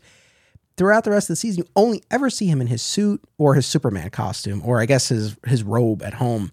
Yet there are instances like when he goes to Haiti with Perry White, or when when they're yeah. when they're in the woods for for Ghost Wolf, where it would seem like an opportune time to to change up his attire to suit the environment. Yet he's always as Clark, just in that suit. It, was that just a budget thing, or like what was going on there? I don't know. I, I, really don't know. I um, they shot fast. You know, yeah. they had a, a, a, you know these scripts, and uh, they they just kept it close to the sleeve. You know, they didn't. Um, you know, they they didn't really expand too much, but uh, you know, but you, you you'll in the color episodes you'll you know Superman Silvermine you'll see Clark uh, in his pajamas and uh, in a bathrobe. Okay, uh, so but but they they really kept it close to the sleeve. Yeah, you know, and I you know I, I don't know why. You know, maybe it's just a product of the times. You know, if you watch Father Knows Best, right, with Robert Young, okay, he's always wearing a suit. Yeah, no, fair enough, fair enough. It's just I feel like when he's in the jungle or the woods, like this guy's oh, something yeah. else to wear. Well, well, you know what? Yeah, yeah, you you will see uh, in the col- color episodes. There's um, well, no, uh, in the '53 uh, um, season, there's uh, Jungle Drums, okay, that he's not wearing the Clark Kent okay. outfit, yeah. or right. Um, then there's Dagger, the one Dagger Island. He's um, trying to think, was he wearing the Clark Kent suit? Not sure, but I know the other. Th- there was another jungle. Um, there was another jungle one where he wasn't wearing the Clark Kent outfit, but uh, but they didn't deviate too much, you yeah. know. But uh, so, but let me ask you. Yeah. Did you give any episode of season one a five? Yes. Yeah. Yeah. yeah. You did. I did. Okay. It, you know, it's killing me because I, I, I, should have just been keeping a running list so that I could easily reference it, and I have not. So yeah, right, right, offhand. Yeah. But uh, I, I feel like Mind Machine. I gave a five. I love, love Mind it. Machine. I, I think Stolen Costume. I gave a five. Uh, Love it. Czar of the Underworld, if not a five, a four and a half, that was really up there. So I think I know why. Why? When the dummy hits the, the wall. Oh yeah. When he's carrying the dummy. yeah. Right? Clunk. yeah, there is that. Uh, but yeah, no, I, I they're they're. I mean, I can I, you know, I, I won't, I won't, uh, again, we'll, we'll wrap this up here, but, uh, like in my head, I, I can sort of, I feel like there are maybe three tiers of episodes for me as I look at season one, the ones that there were a few that really just didn't work for me. There's, uh, you know, a bunch that were just kind of, I don't want to say middle of the road, but like they were solid. I enjoyed them. I, you know, I don't know how much I'll, you know, be going back to them in the future, but I enjoy them. And then there are the ones that like really I thought were, were particularly strong. So, you know, look with anything, e- Evil you know, Three. Yeah, I Evil think, Three. I feel like that was a five. That was probably a five. I have to go back and uh, and listen to all of the the ends of the episodes and, and make my list. But yeah, no, there were a bunch that were, were really up there for sure. If you know uh, Jan Alan Henderson, mm-hmm. uh, okay, his um, Elsa, okay, um, Cecil Elliott, who played Elsa, is his godmother. Mm. Okay, and when he was a little boy, okay, he was watching that episode, okay, in the presence of Cecil Elliott. And when she would watch that show, you, you do you recall how she laughed, uh, you know, uh, yes. on that show? Yeah. Well, he, as a little boy, he's seeing her really laugh like that and seeing her laugh on television. He it had to be a, a, a strange experience for him. Absolutely. Oh, that's wild. Yeah. So listen, anything that we didn't talk about in this episode, we'll save it because if you're game, I would love to have you back when we get into season two. Yeah, that'd be great. Awesome. Yeah, that'd be great. Uh, in the yeah. meantime, I really, you know, we were talking off mic. Obviously, we've been we've been exchanging messages over Facebook, but this is the first time that we've actually spoken, and I, I really really enjoyed this, and I thank you so much for your time. Uh, this this really was a treat. I mentioned at the top you're the author of Mr. Reeves. Do you want to direct people to, to where they could find that if they want to give it a read? Yeah, sure. Uh, thank you for mentioning that. Uh, you could find it at uh, Jim Bauer's uh, website, uh, Caped Wonder. And you, you, go down the, um, I think the pull down menus, you'll eventually find it. But it's the story of George Reeves. Okay. Um, you know, I've kind of studied his whole life, you know, for the longest time. Um, you know, met a lot of great people because of it. And, uh, you know, I was in the house of, uh, in 1995, in June 1995, I uh, did a walkthrough in George's house. So when you see, if you happen to uh, get to those pages where you're inside George's house, that was all done from memory. Okay. How I, you know, set that all up. Okay. Um, uh, so, you know, it was, um, you know, a, a, terrific experience for me to get that all out. There was, you know, really much more I wanted to do with it. Um, but uh, I, I think I got, you know, the message there. And I hope people, you know, find it interesting. And, um, you know, so it tells the story of, uh, you know, George's life and eventually, you know, getting towards the, um, you know the tragic death of him, which uh, you know it's it's all fascinating and it's unfortunate for the you know uh, you know for um, for all you know whatever you could say about it. It's it's just a, a tragedy for you know for him.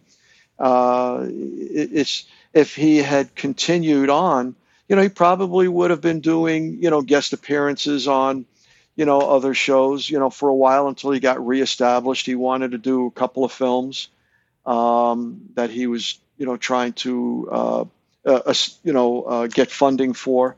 So, um, so if you, if anybody was to, um, you know, read that and be interested in discussing it with me, uh, you know, they can reach me at uh, looper56 uh, dot at aol.com. You know, so I always enjoyed, you know, talking about George Reeves in any capacity. You know, not just the the death, but uh, you know, life uh, especially. Yeah. Well, I hope everyone will, will check that out. Uh, and that's uh, very gracious of you to give your contact info. And I hope people will take you up on that. Um, it, you know, again, it's I, like this was great to hear from you. You have such a wealth of knowledge about the show and about George Reeves and a, and a real love and passion for it. And so just to, you know, to, to hear from you and ask some of these questions that, that I've had, uh, yeah. you know, it's really been great. So uh, I yeah. thank you. I hope everyone Well, if will... you could get a hold of, uh, you know, if you're interested in Keith Thibodeau, you'll let me know. Uh, I think other great people that would be uh, uh, an asset to your show would be like a Jan Alan Henderson. Okay. Also, I think he would have fun with this. Okay. And also Michael J. Hayde. Okay, uh, Mike would be a fantastic, you know, person to talk to about any episode. Yeah, well, we have we have a lot of episodes to go, so uh, hopefully. Tell him uh, he has to do uh, Mister Zero Zero minus one. Okay. Uh, well, Lou, thank you again so much. Audience. Oh, you're welcome. Thank you as always for tuning in. Make sure you come back in two weeks. We'll be talking about Superman and the Mole Men, aka the Unknown People, parts one and two, which will close out. I'll be there. Season one. Thank you. Uh, we'll be joined by Ed Gross, author of the uh, oral history of Superman called Voices from Krypton, which is available now. I'm really looking forward to uh, bringing him on for the first time to talk about all of this. That'll so, be good. Yeah, so make sure you come back in two weeks for Superman and the Mole Men of course, as right. always. And and yeah, yeah. no, and never worry about whether you, you don't score a five on things. It's okay. You know, uh, um, it, it, it, these are your perspectives. Yes. You know, and oh, so yeah. it's great. Yeah. Great. no, you no, know, no. We, I, yeah. we we baby boomers tend to gloss over a lot. Okay, of the show, we tend to, you know, we we see that when we see the wires or we see certain things a, a rip you know maybe there's a rip in you know the s somewhere right? It, it's all part of the charm of the show yeah, no, honestly, like, and I've said this: the any sort of limitations production wise, uh, to me that that also does just contribute to its charm, right? Uh, but yeah. yeah. when we talk about these things, I do talk about things I don't like, and yes, I'm sure there are fans who just only want to. It's okay. Celebrate the show, and that's fine. Ultimately, I of course I do still consider this a celebration, but I also have to be honest, and you know, and I don't ever worry because honestly, if someone's ever turned off because I express a negative opinion and they don't want to hear it, that's fine because there it, it would not it would not be the kind of show I would want to do if I was just like, oh, I like no. I just gushing about it, right? I have to be honest in both directions. And when I say I really like something, you know I really like something. like I mean it. So That's right. That's right. Uh, so yeah. that, that's admirable and uh, it's a great trait and I love what you're doing. Thank you. I really appreciate that. All right, audience, come back in 2 weeks. Adventures await. This show is part of the Flat Squirrel Podcast Network home to Digging for Kryptonite, another exciting episode in the adventures of Superman, Summoning the Zords, and My Comic Shop History, available wherever you get your podcasts. Be sure to subscribe and leave a review today. Sign up at patreon.com slash Anthony Desiato for additional content. Thank you all